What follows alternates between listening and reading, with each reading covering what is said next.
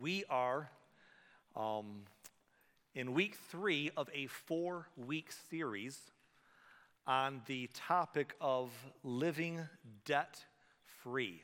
Living debt free. Now, in this series, um, we've been talking about that it's not really a, it's not a money series it sounds like it could be a money series but it's not about money it's about those emotional freedoms you want to find and those relational debts we often have so a couple weeks ago we talked about the iou mentality iou i've done something wrong to somebody and i feel like i owe them and we said that the secret to finding freedom in there is found in confession confession Last week we talked about when people have wronged us and we feel that you owe me, you owe me.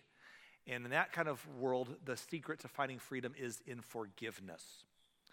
Today we're going to talk about a different direction. We're shifting gears a bit, but it all falls under the idea of living debt free and finding emotional freedom. Today we're going to talk about the idea of I owe me. I owe me. What does that mean? I owe me is when I'm saying, well, you know, um, it's time to look out for rule number one. Hey, and I've worked hard and I, I owe it to myself. And this, the mentality that creeps in through a word we call greed. I owe me. Greed. Now, the good, there's good news for us all today. The last two Sundays, you might have felt like those topics applied to you. Perhaps you've wronged somebody and you feel, I owe them, I owe you. And so that one felt like it applied to you. And maybe last week you felt hurt by somebody, so you feel like someone owes you, you owe me. So that applied to you because, you know, those are personal. The good news is this one probably won't apply to you because who's greedy anyhow, right? This is not something that we struggle with, right? This, uh, this today is um, probably for the other guy. This message is for the other gal. Because here's the cool thing about my life I have, ne- all my years of ministry, I've never met a greedy person, ever. Just ask them, nobody. Now, I've met some careful people, right? Some responsible people. I've never never met a greedy person.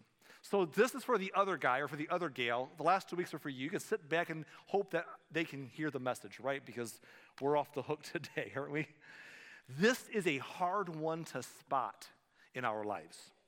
This is hard to spot because we don't identify this way. We don't say, well, you know, I'm just a greedy person. So it's easy. We, we put words around this idea that make us feel like it's better than it is. We spin this one. And what I want to encourage you today is to think that maybe there's more to it, or it's just for the other guy or the other gal. Either way, hang with me before it's over, and maybe God will speak to our hearts about what we can do. It's interesting because Jesus warned very clearly against greed. In Luke 12 and verse 15, Jesus said, Beware, guard against every kind of greed. And that's an interesting statement right there. Guard against every kind of greed. Not just guard against greed, because greed has different forms. So guard against every kind of greed. Because greed can be a lot of different things to a lot of different people. You can be rich person greedy, you can be poor person greedy. You can be greedy and and hoarding. Well, I'm sorry, we don't in hoards, we save. Uh, we can be greedy in, in, in spending. No, we don't spend, we treat ourselves. But uh, we can be greedy in a lot of ways. Greed can look like a lot of forms. But, but God says, Jesus says, beware, guard against every kind of greed.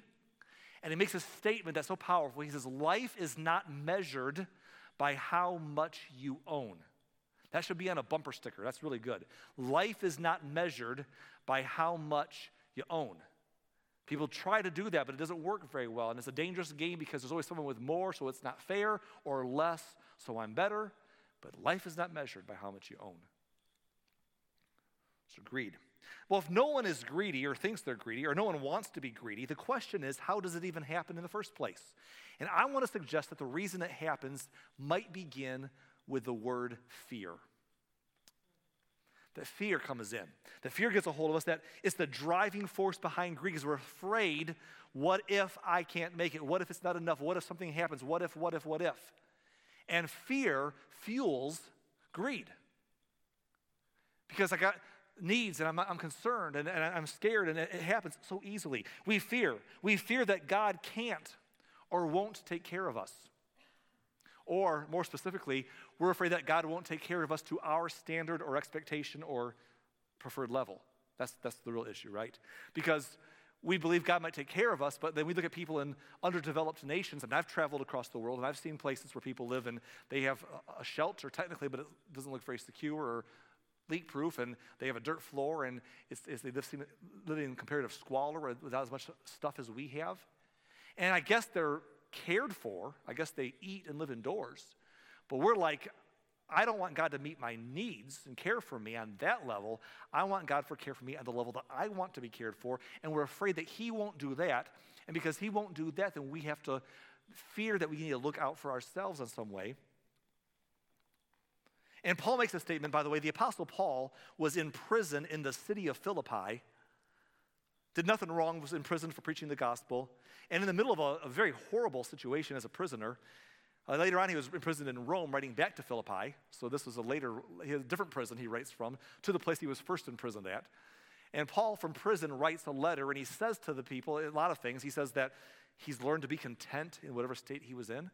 He's learned that he can do all things through Christ who strengthens him. But one thing Paul said in Philippians 4:19 was, "And this same God who takes care of me will supply all your needs from his glorious riches which have been given to us in Christ Jesus. That God will supply our needs. He does that. And we can trust in Him to do that because He does. But that's the word there is needs. And that's the word that's hard to define sometimes. Because there's a lot of things that I didn't need until I could afford them, and maybe I shouldn't have, but I couldn't, it was impossible before, but now that I can make it happen, I need it now. Needs are a funny term. Oftentimes it's not need, it's greed. In fact, greed often disguises itself as need. Greed disguises itself as need. The problem with this mentality is it's never enough. It's never enough. There's never enough to cover all of the possible what ifs of life. You say, well, if I just had a little bit more, I, I got these what ifs, and so just a little bit more, and it will solve those what if problems. But I promise you that if you had a little bit more, there's brand new what if problems waiting for you there. And if you got a little bit more than that, there's brand new what if problems. Did you know? I, I, heard, I heard, a man t- telling the story about how he meets with a lot of very extremely wealthy people because of where he lives in the country and where he ministers. And he meets with a lot of very wealthy people.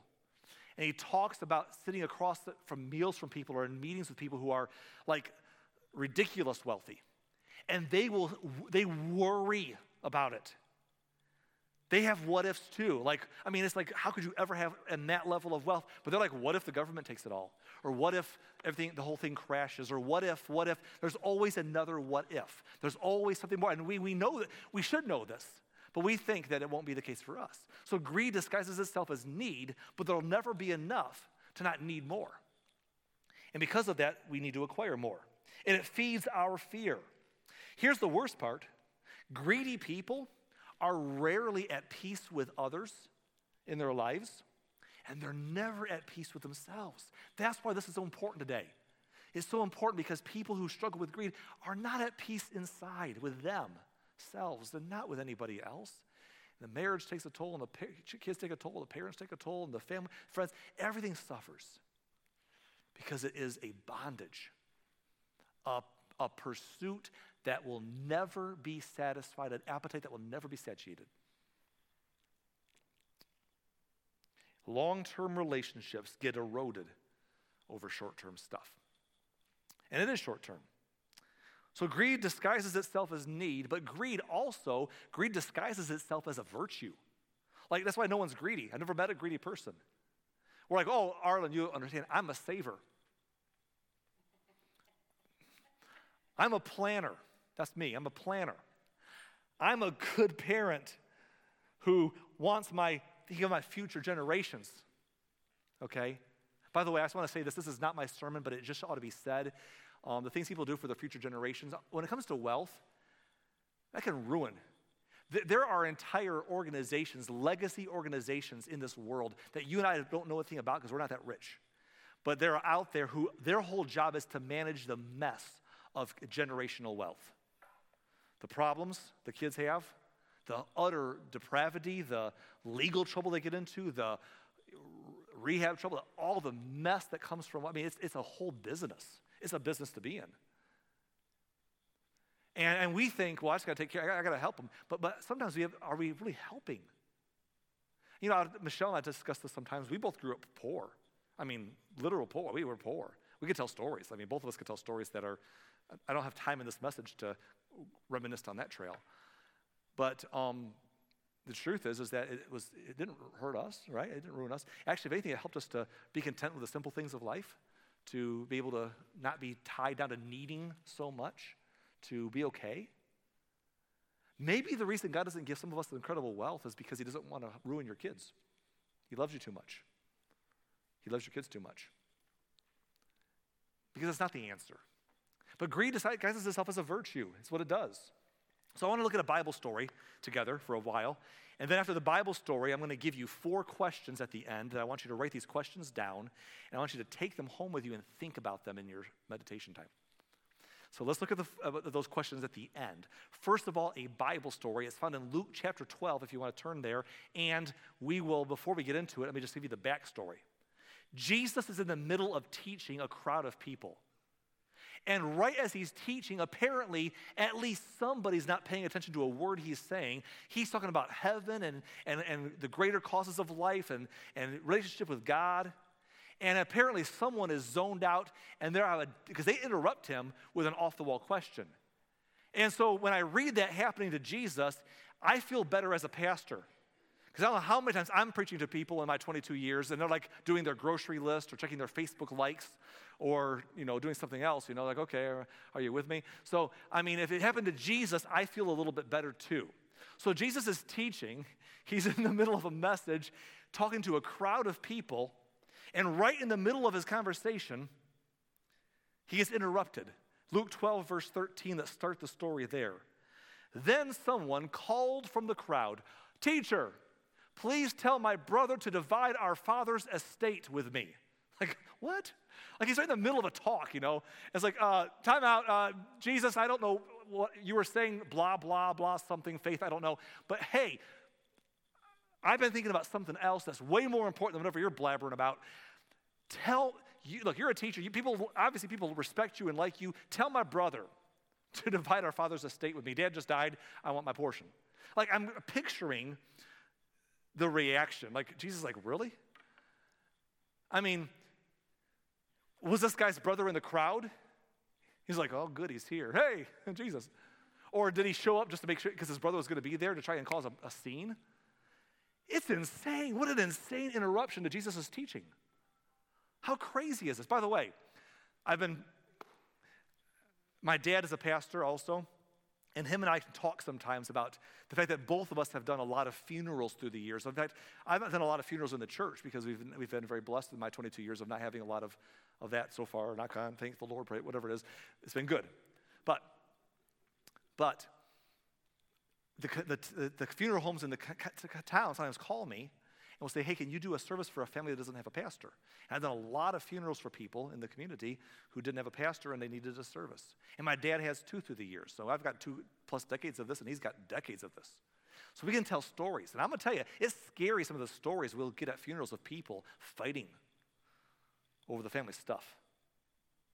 My dad's best story was when he was at a funeral one time, and he's, it usually happens at the end of a service, people will walk past the casket and leave. And then the last ones are the immediate family, the kids or whoever, walk up to the front and take a moment over the body of their loved one. And they have the final moment. The director's in the room, the pastor's in the room in case they need them. Then the family leaves and then they close the casket and they lower it. It's a whole scene. And so the, the people have left, the family comes up to the front. The only people in the room now is the funeral director, my dad, and these four or five kids standing in front of dad's body before they close it. And while they're standing there for quiet for just a moment, all of a sudden they broke out in a fight over who gets more of his money. And Dad said he told me, because we talk about these kind of things, he says he walked up to them and said, Hey, do you mind? Like his body's right here. Is this really the time and place to do this? What's wrong with you? And one of them yelled and said, Oh, listen to you. Uh, we, we, this is none of your business. You know what? We're not paying you for doing this funeral. Get out of here. And dad's like, I don't want, is this what this is about? I don't want your lousy money. This is horrible. And he walked out. But the truth is, is that's, that's a sad story to me. How greedy can we be?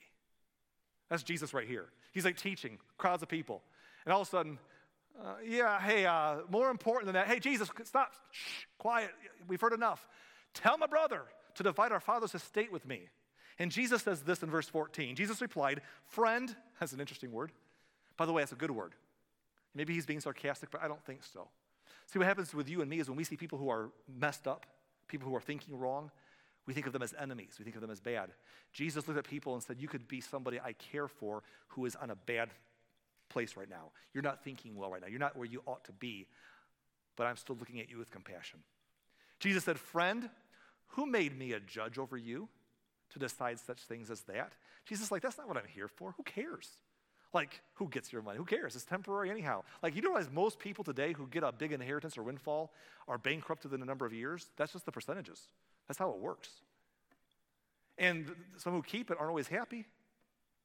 That's what the therapist and the other things are for. And he's like, who cares? Jesus says, who made me a judge over that? I'm not, I'm not, I don't care about that. That's temporary. And going to leave it all behind anyhow. Jesus is like, listen, let your brother have it all. I don't care. And then verse 15, we read this earlier. Jesus said, Beware, guard against every kind of greed. Life is not measured by how much you own.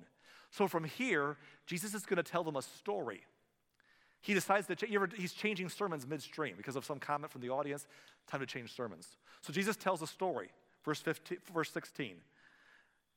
Then he told them a story. A rich man had a fertile farm that produced fine crops. So picture this guy. He's a very wealthy man. He, he happens to have a good piece of land. Farmers know sometimes the land isn't always as good everywhere as it is somewhere else, or you don't always know what you're going to get from year to year. This man was blessed. His, his land was fertile, his, he produced fine crops, and it has made him rich. He is living with privilege. Verse 17, he said to himself, What should I do? I don't have room for all my crops. That's a good problem to have, isn't it? Like, I don't have enough room for all of my crops. What am I going to do with this problem of mine? Then he said, I know, I'll tear down my barns and build bigger ones.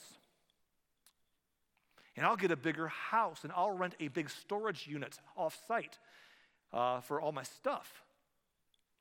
Then I'll have room enough to store all my wheat and other goods. That right? I just need more space. That's what I need. And then I'll have enough room because the secret I have so I'm so privileged and so blessed. What I need is not to think about what to do with this for anybody else around me who's not as blessed or privileged as me. What I need to think about is here's my solution. I need more space. I need to buy bigger storehouses. That's the answer for my life. And then he says, and I'll sit back and I'll say to myself, my friend, you have enough stored away for years to come. Now take it easy. Eat and drink and be merry. Now we look at that, look at that story together. You and I look at that story, and we would call that a responsible guy, right? We would probably have an, if we knew this person in real life, we'd have a mixture of emotions. We'd be both happy for him and hate him at the same time. We're like, that's so cool, happy for you, can't stand you either, good for you, yay, ooh, grr, you know? But we say, hey, this guy here, I mean, he's done well for himself. He's responsible. This is, this is the way it should be done. Bravo, bravo to you, sir. But Jesus throws in a plot twist. Verse 20. But God said to him, You fool. That seems kind of harsh. Here's why you will die this very night. You didn't know it, but this was your time. You didn't know it, but something was going to happen. You didn't know what was coming because you couldn't know, but this is the last night. That's what happens. That's what happens to us. It's interesting when you read, and of course, when people are famous or extremely wealthy in culture, they usually make the news when something happens to them. It's amazing how you'll read that people who have enough money to keep arms, to keep death at arm's length longer than anybody else, it still catches to them at some point. At some point, that rich, powerful, famous, connected person still has, makes the headlines. It happens. And Jesus says, This is your time, sir. And he asks the question, God asks him the question, then who will get everything you worked for? And that's the big question. Because here's the thought I want you to think about right now. Eventually, everything we claim to own will be owned by someone else. That's the thought to have, isn't it? I'm not, this is full of good news today. Everything we claim to own will eventually be owned by someone else. It could be your wife and her new husband, your husband and his new wife, some other fools out there. Say, well, no, no not, not fools, my kids. Yes, those fools who, if they don't, if it doesn't ruin them, they'll probably squander it, and someone else will take advantage, and, and the money will get spent in ways to be other people's pockets that way that you've guarded from and you've been careful with all that time, and it will just kind of go. In the end, it's going to be owned by somebody else. Everything we've owned or claim to own will be owned by someone else eventually. And Jesus says to him, verse 21, and then Jesus says to his audience, Yes, a person is a fool to store up earthly wealth but not have a rich relationship with God. In other words, Jesus says if you store up earthly wealth for a life that is here today and gone tomorrow, that, and, and we know as we get older, it goes by so fast, and you live here, but you forget about eternity. You're rich here, but you're not rich in heaven. You're rich here, but you don't have a relationship with God. You've done well earthly wise, but not spiritually wise. It's the wrong choice. It's a bad decision. It's a bad, it's a bad trade. No matter how successful people think you are and how impressed they are with how you've done for yourself. Interesting. And when he says this idea of earthly wealth versus wealth with God, what he's saying is this He's saying, God lives in a different economy. God's economy is saying, take what you have now and help others.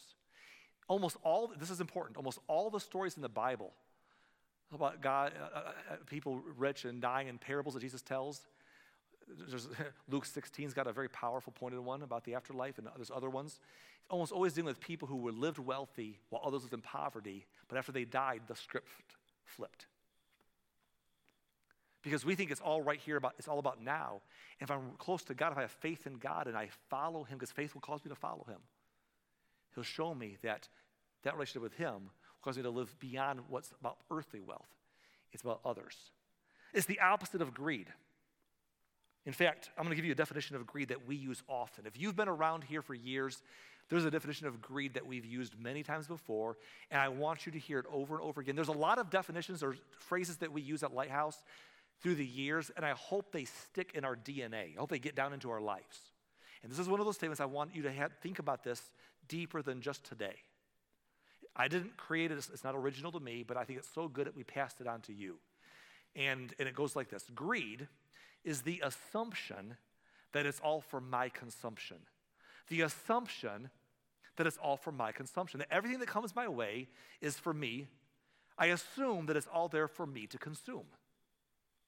That's what everything that comes my way, is just, that's what it's there for. It's why God gave it to me. Didn't give you much? Oh, well, I mean, it's not my problem.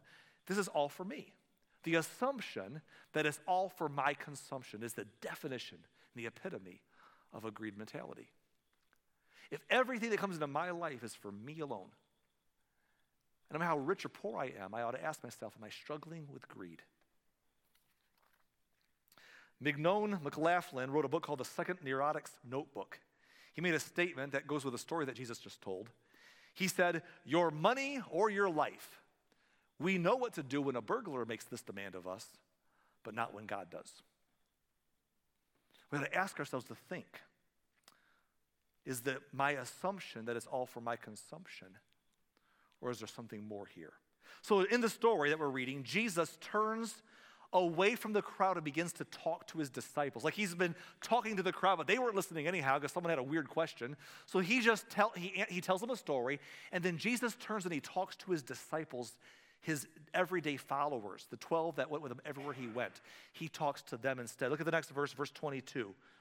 Then turning to his disciples, Jesus said, That is why I tell you not to worry about everyday life. It's like Jesus pauses and says to his close guys, Guys, you hear me all the time tell you this. See what just happened here? That's why I keep telling you. That's why I tell you don't worry about everyday life. because of that right there. That's why I tell you don't worry whether you have enough food to eat or enough clothes to wear. He says, For life is more than food, and your body is more than clothing. Look at the ravens. They don't plant or harvest or store food in barns, for God feeds them. And you are far more valuable to Him than any birds. And then he makes a question that some of us who struggle with worry, which leads to fear, to greed, which leads to all sorts of bad things. We struggle with worry. We have to write this next question down and put it as a screenshot, a, screen for our phone, or tape it to our steering wheel or, or our refrigerator, or someplace where we'll see it. He asks the question that we all ought to remember. He says, Can all your worries add a single moment to your life? Can all your worries add a single moment to your life? The answer is no, they can't. They can probably take moments off of your life, they can deteriorate your health. They can't add anything. No. And then he says this this is so good. And if worry can't accomplish a little thing like that, well, that's not a little thing to me. If worry can accomplish a little thing like that, what's the use in worrying over bigger things? Hmm, interesting.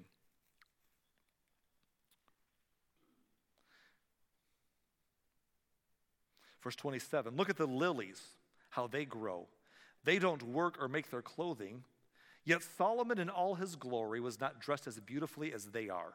And if God cares so wonderfully for the flowers that are here today and thrown into the fire tomorrow, he will certainly care for you. Flowers live such a short life, but he, they don't work. God just adorns them. And God says, look, your life is short too in the grand scheme of things, but God will care for you. God will care for you. Why do you have so little faith? You see, the more we have, the more we worry over. I said this earlier. People who have incredible wealth, legacy wealth out there, they you think if you had the, half the money they have or a tenth of the money they have, you'd have no more worries. They have a ton of wealth and they're worried. Because the more you have, the more you worry. This is, listen, this is a fact. The more you have, the more you worry. That's just the way it is. In fact, this is one reason why I'm a big fan of minimalism. I know you've heard me beat the drum of minimalism many times before, but the thing is this if you have more st- credit, uh, debt for more things, brings worry. Uh, lifestyle where there's no margin because you live full, you got to worry that you lose your job, you can't sustain your livelihood and your lifestyle. Bigger houses, more house to insure, pay for, taxes on, own, maintain, and continue paying for. More things, more things.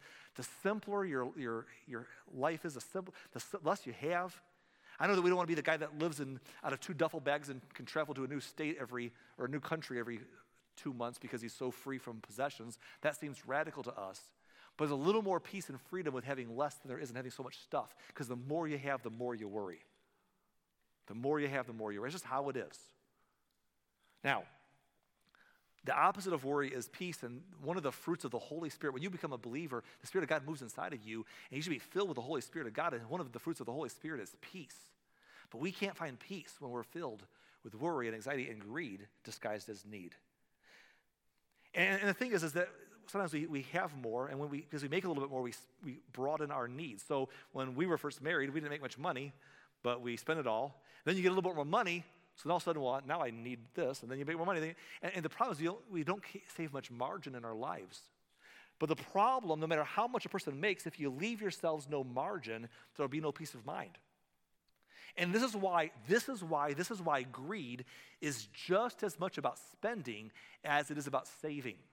Like the savers hate the spenders, the spenders hate the savers. They're the same person, opposite sides of the same coin. Like it doesn't matter if you're Ebenezer Scrooge with big stacks of coins way high and woo, look at all my money. Or if you're the person that says, look at what's mine, spend, spend, spend for more stuff, stuff, stuff for me, me, me. It's all, they're the same, they're the same person, just different functions that think their way's better. But it's in both of those stories, you know what that is about? It's all about me. It's all about me. Protect my stuff, enjoy my stuff, me. The assumption that it's all for my consumption. And Jesus said, I want you to think differently. Look at verse 29. Keep reading the story here. And don't be concerned about what to eat and what to drink Don't worry about such things. These things dominate the thoughts of unbelievers all over the world. Wow. That's a statement. People who don't believe there's a God or they don't think that it exists or whatever, they just don't believe. They're just living for this life and it's a, it's a dog eat dog survival of the fittest, claw and scratch to get ahead, make my short little life as good as it can be before I'm gone. But, but if you're an unbeliever, that's the kind of thoughts that dominate you. But if you have faith in God and you believe that, that He is there and that He cares and that He's provided eternity for us and that He has a plan and a purpose for your existence here, we shouldn't think like unbelievers. We should think like people of faith and not be dominated by worry over stuff.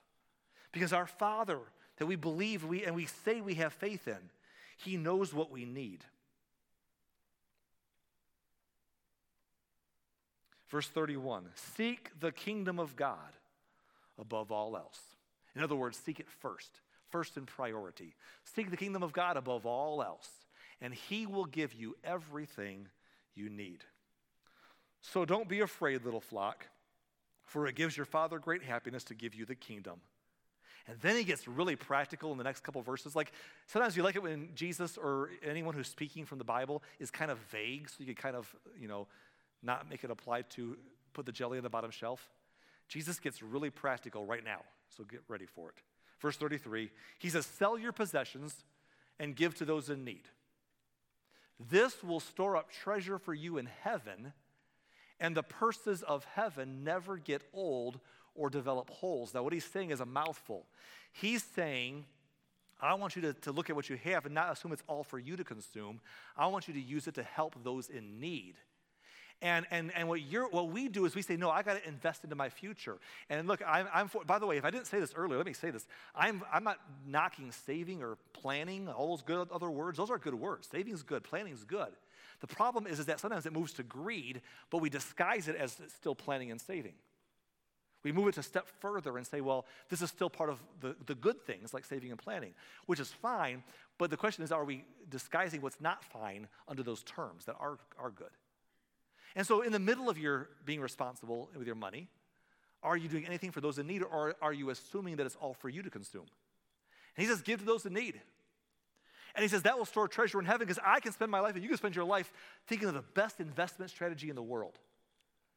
Get involved in your 401k and the employers match a certain part of your IRA. And do you have some invested in the stock market or mutual funds or ETFs or cryptocurrencies these days, right? Whatever you invest into, it's all awesome. But here's the problem things happen, crashes take place. God, Jesus says in heaven, the persons of heaven don't go old, get old and you don't get holes in the pockets. the dollar doesn't depreciate and inflation doesn't happen. Let's be real. He says, Your treasure will be safe. No thief can steal it, and no moth can destroy it. In other words, Jesus says, have a better investment strategy than just a short life here where bizarre things can happen that change the whole landscape anyhow. The best investment strategy is for eternity, is forever. And it's taking the life God's given you and saying, How can I help those in need? And by helping those in need, as we often say, point them to God and His love for them and do something spiritual and helpful to others with what God has given me. Or do I live with the assumption that no, it's all for my consumption?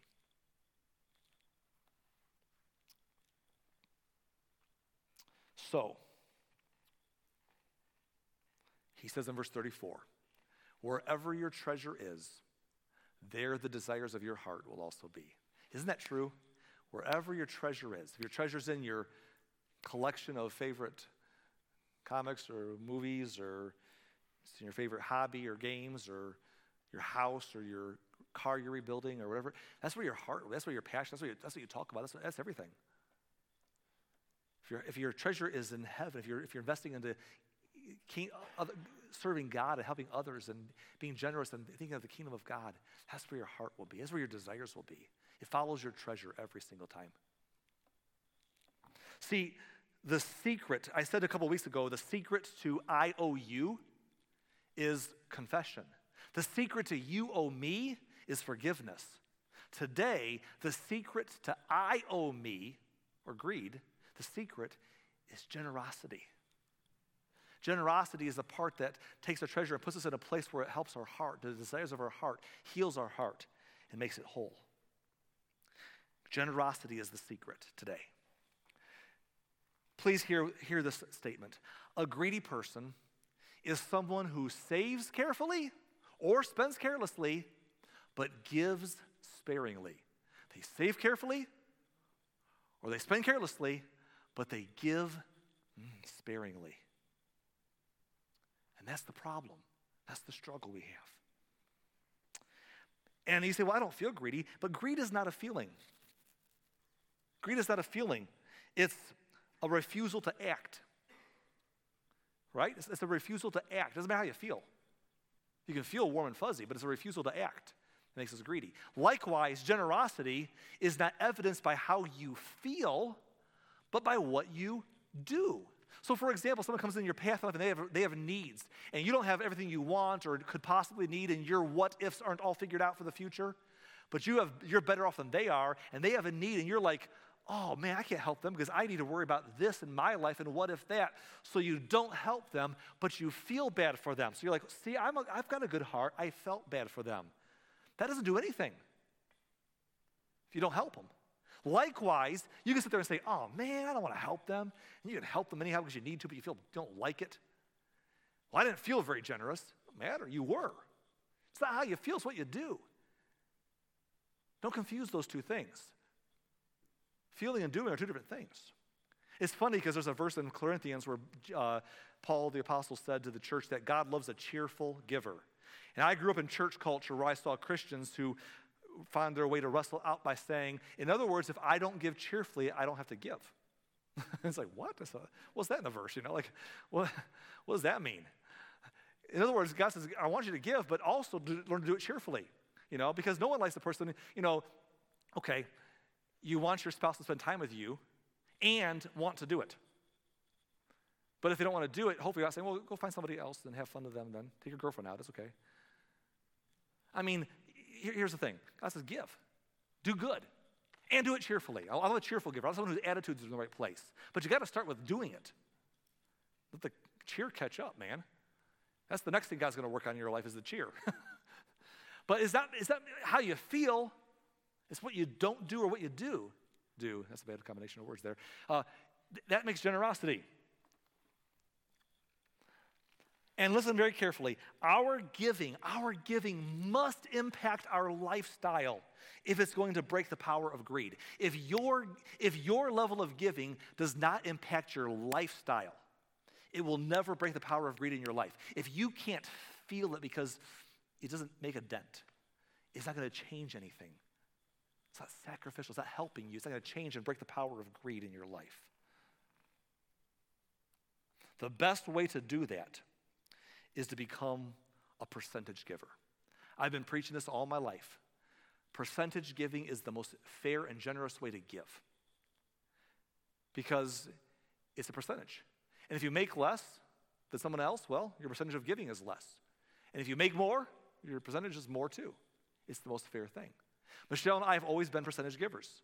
Since we were teenagers, before we were together, we both earned some set income. We gave we, we, we were raised in a church culture where we saw the Bible talked about a 10% giving, so we gave 10%. Then we got married and we decided as a young couple together from that point on throughout our marriage, we're going to give 10%. And we do to this day. We set aside 10% and we give it because it's not ours. It's not ours. We believe in giving that away. And that, I'll be honest with you, 10% when we first got married was a little bit because we didn't make much. And then I'm a pastor now, so I still don't make much. But there was a time before I became a pastor where I worked in a good company. I left a good career behind that I was advancing in to be a pastor. We made some pretty good money for a while. Guess what? We gave 10%. That number, that number changed, but the percentage was the same. And we've always made a practice to give more than 10%. We give a little extra away. We've always supported kids across the world through World Vision and Compassion International. We do things our, our, on top of that with our annual church giving projects that are special. And on top of that, we give extra um, to, to needs that come up when God puts it on our hearts. But we set 10% aside, and our 10% for us, since we were teenagers and young adults first married, our 10% has always gone to our local church. And the reason why is because we believe in the local church. We believe the local church is a place where people are helped spiritually, brought to Jesus, brought the hope of the gospel, and also does good in the community. So, and we believe if a bunch of people come to the church and they believe in that church enough to come and they all do their giving charitably through that charity, through that body, that together our synergy can make a difference. Our synergy together can make a difference and make it viable. And we've always just bought into that. And beyond that, we do other things. But percentage giving is the most fair and honest way to challenge our. See, that seems like so much. It always will seem like so much. Well, not if I'm rich. Yes, it will. Because the number gets staggering if you're rich. 10% is a staggering number if you're rich. It's always so much to give 10%. But, but don't pick 10, pick 5, whatever. And by the way, give where you're going to give. Just give it away. In fact, we've always said the, a good philosophy is give 10%, save 10%, and live on the rest. Give 10%, save 10%, live on the rest. And you could give more, you could save more. But you should at least give and save that much. But here's the thought. Here's the thought. Um, you won't get more generous someday. People say weird stuff as a pastor. I've heard it all my whole life. Well, Arlen, once I win the lottery, I'm going to give half of it away to people in need. No, you won't. First of all, the way the government would tax your riches, you'd have to borrow money to have half of it left to give away, you know? That's not going to work. But second of all, here's the, here's the honest truth. National studies have shown us that the more income people make, the smaller their percentage of giving goes. Because the more they make, that number feels bigger, so the percentage shrinks as it feels like so much. We don't give more away than we do now. Nathan said to me between services after I said this first hour, he pointed out the Bible verse where Jesus said, uh, To whom, uh, if you, are faithful in, little, you'll be faithful with, you'll be faithful, faithful with a whole lot. But if you're not faithful with a little, you won't be faithful with a whole lot either. It's a good point. It's what Jesus is saying here. It doesn't like magically get better if I have more. You're either generous poor or generous rich or greedy poor, greedy rich. Either way, it's either the assumption that it's all for my consumption or it's saying part of what I have is for somebody else. So, four questions to take home with you before we wrap this baby up today. Four questions, write these down, study these, take them home with you. First one is this What do I have? Now, this question, what do I have, is not meant to, to say, do you know how much is in your bank account? Although I believe you ought to be diligent to know the state of your affairs. That's a good idea. What I mean by what do I have is this the question we usually ask ourselves is, what don't I have? Right? What don't I have? I don't have as nice of a house as the people who work with me. I don't have as nice of a car as, as my neighbors have. My kids are upset because they don't have as nice of a phone gadget as their friends have. I don't have as nice of this or as nice of that. What don't, what don't I have? What don't I have? And I want to say the first thing to do is ask yourself, what do you have? What do I have? A consumer driven culture keeps us focused on what we don't have which fuels discontent and ultimately greed. And can I suggest something to all of us today? We have a lot. And the reason we don't think so is because we're around a lot of other people who have a lot, and they have more of a lot than we have. We have less of a lot. But you know how it's very fashionable in our country to hate on the one percenters? Those greedy one percenters, they're so rich, disgusting. And boy, some of that is, is, is, is, is true. They get out of paying taxes and they're, they're so wealthy and they hate those one percenters. Do you realize that in a world of 8 billion people across the globe in, in poverty in many countries, if you live in America today at our standard of living, we are almost one percenters. We're definitely top three percenters, almost one percenters, two percenters in the world. It's kind of silly for one or two percenters of the world's economy to hate the one percenters amongst them. And I ask ourselves, what about me to people in need? Like, how dare someone have way more than I have because I could always use more. But if you live on a dirt floor somewhere, don't have clean drinking water within, a, within 10 miles, that's not my problem. Right? Because we look at what we don't have when the, amongst the rich who are richer than the poor around the world. But what do I have? Start with what you have. Next question is this Where did it come from? Where did it come from? Where, why am I so privileged? Why did I win the geographical lottery and was born here? Why did I, why did I get what I have? Where did it come from? David, King David in the Bible, who, by the way, was once a fugitive and a poor guy, then he became a wealthy, king, powerful king. As a king, David once prayed this prayer in 1 Chronicles 29 11. He said, Lord, yours, O Lord, is the greatness, the power, the glory, and the victory, and the majesty. Everything in the heavens and on earth is yours, O Lord. And this is your kingdom. We adore you as the one who is over all things. David was saying, God, it all is yours. Everything in the heavens and on earth is yours. It came from you. It happened to be entrusted to my care for a little while during my short life or a part of my life. That, that was from you because it all is yours. It came from you. It belongs to you. It's going back one day. It's all yours. That's a great mindset to have for all of us today when we sit there saying, get off my lawn, stay out of my business. Don't preach about my money, you know. Where did it come from? Next question Why do I have so much?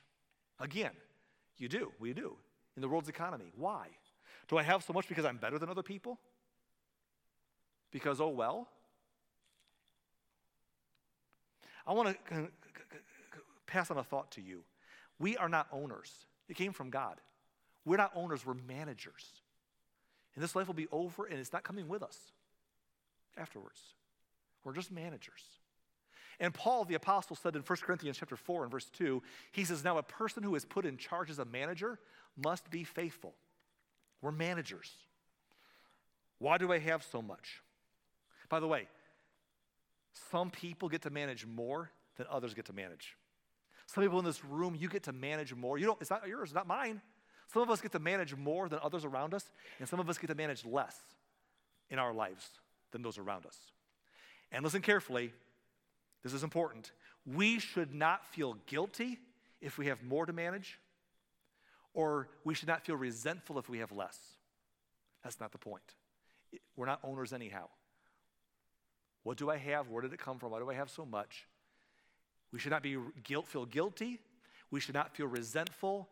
We should feel responsible. Responsible. The fourth question we should ask ourselves is this What am I supposed to do with it? What am I supposed to do with it? God, if it's yours anyhow, if it came from you, I have much more than much of the world. If I came from you, why do I have so much? What is it? What is it I'm supposed to do? God, what are your goals? That's what a financial manager. If some of you have enough money to have a financial planner or a manager that you go to and talk to that handles your future plans, something you'll know about your financial manager is this. They don't, it's not their money that it's your money that they're working with. If you were to send your financial manager a check and you forgot to send your instructions with the check, and they opened the envelope, there was a check from you with no instructions, they would not say, Oh, good, Hawaii, here I come. They would say, call you on the phone and say, Hey, what do you want me to do with this? Because it's yours. What are your goals? It's your money. They're just handling it. And if we believe that God gives us what we have, it came from Him, it belongs to Him, it's entrusted to us to manage, we don't feel guilty, we don't feel resentful, we feel responsible we ask ourselves this question God, what are your goals for what you've entrusted to my care? What are your goals for what you entrusted to my care? And I want to be responsible as a manager. Now, today, you might be sitting back saying, Well, I hope, hope they got this one, preacher. Hope those people that needed this one, because that's not, we're not greedy, thankfully, it's somebody else's sermon, I know. But here's the thing if you're struggling, if, if, any part of what I'm preaching today rubs up against part of you and you get your defense guards up and you bristle, here's what I want to challenge you to think about. Why? Why does this cause you to bristle? Why does this cause us to get defensive? What is that part that God's poking at? What's that part of our life that's unhealthy emotionally? We're talking about living debt free. Living debt free. And I believe that just like with confession and forgiveness, so with generosity, it is your emotional freedom we're dealing with. It is your spiritual freedom. It is your soul being set free from the bondage of the weight that pulls it down and buries it under greed. And we got to find a way to live debt free. I don't owe me. God's been good. And I find emotional freedom. And I'm going to ask you today to just trust God, not worry, not need, not greed, but faith. Let's pray. God, we're getting ready to do something extra here in the service, but before we do, I pray that all of us would take this home today and grab a hold of what it means to us. Somewhere in this room, I just pray that maybe we ask ourselves, God, why is, is this a, a subject that I either zone out or I bristle up or whatever. Help us to ask ourselves, God, what is going on in our lives? Do we assume that it's all there for us to consume? Point it out to us. Help us, Lord, to, to do the right things, to save the plan, to be responsible, to, to, be, de- to be financially debt free and not living in credit card debt and all that kind of stuff. But help us, Lord, to, to not save or spend the, at, and refuse to give. Help us to believe that part of what you've given to us is for people who are worse off than us, is for causes that are bigger than us. Help us, Lord, to be a part, a part of what you're doing. Thank you for the chance to gather today, to be reminded of this important virtue, to find freedom in you. We pray this in Jesus' name. Amen.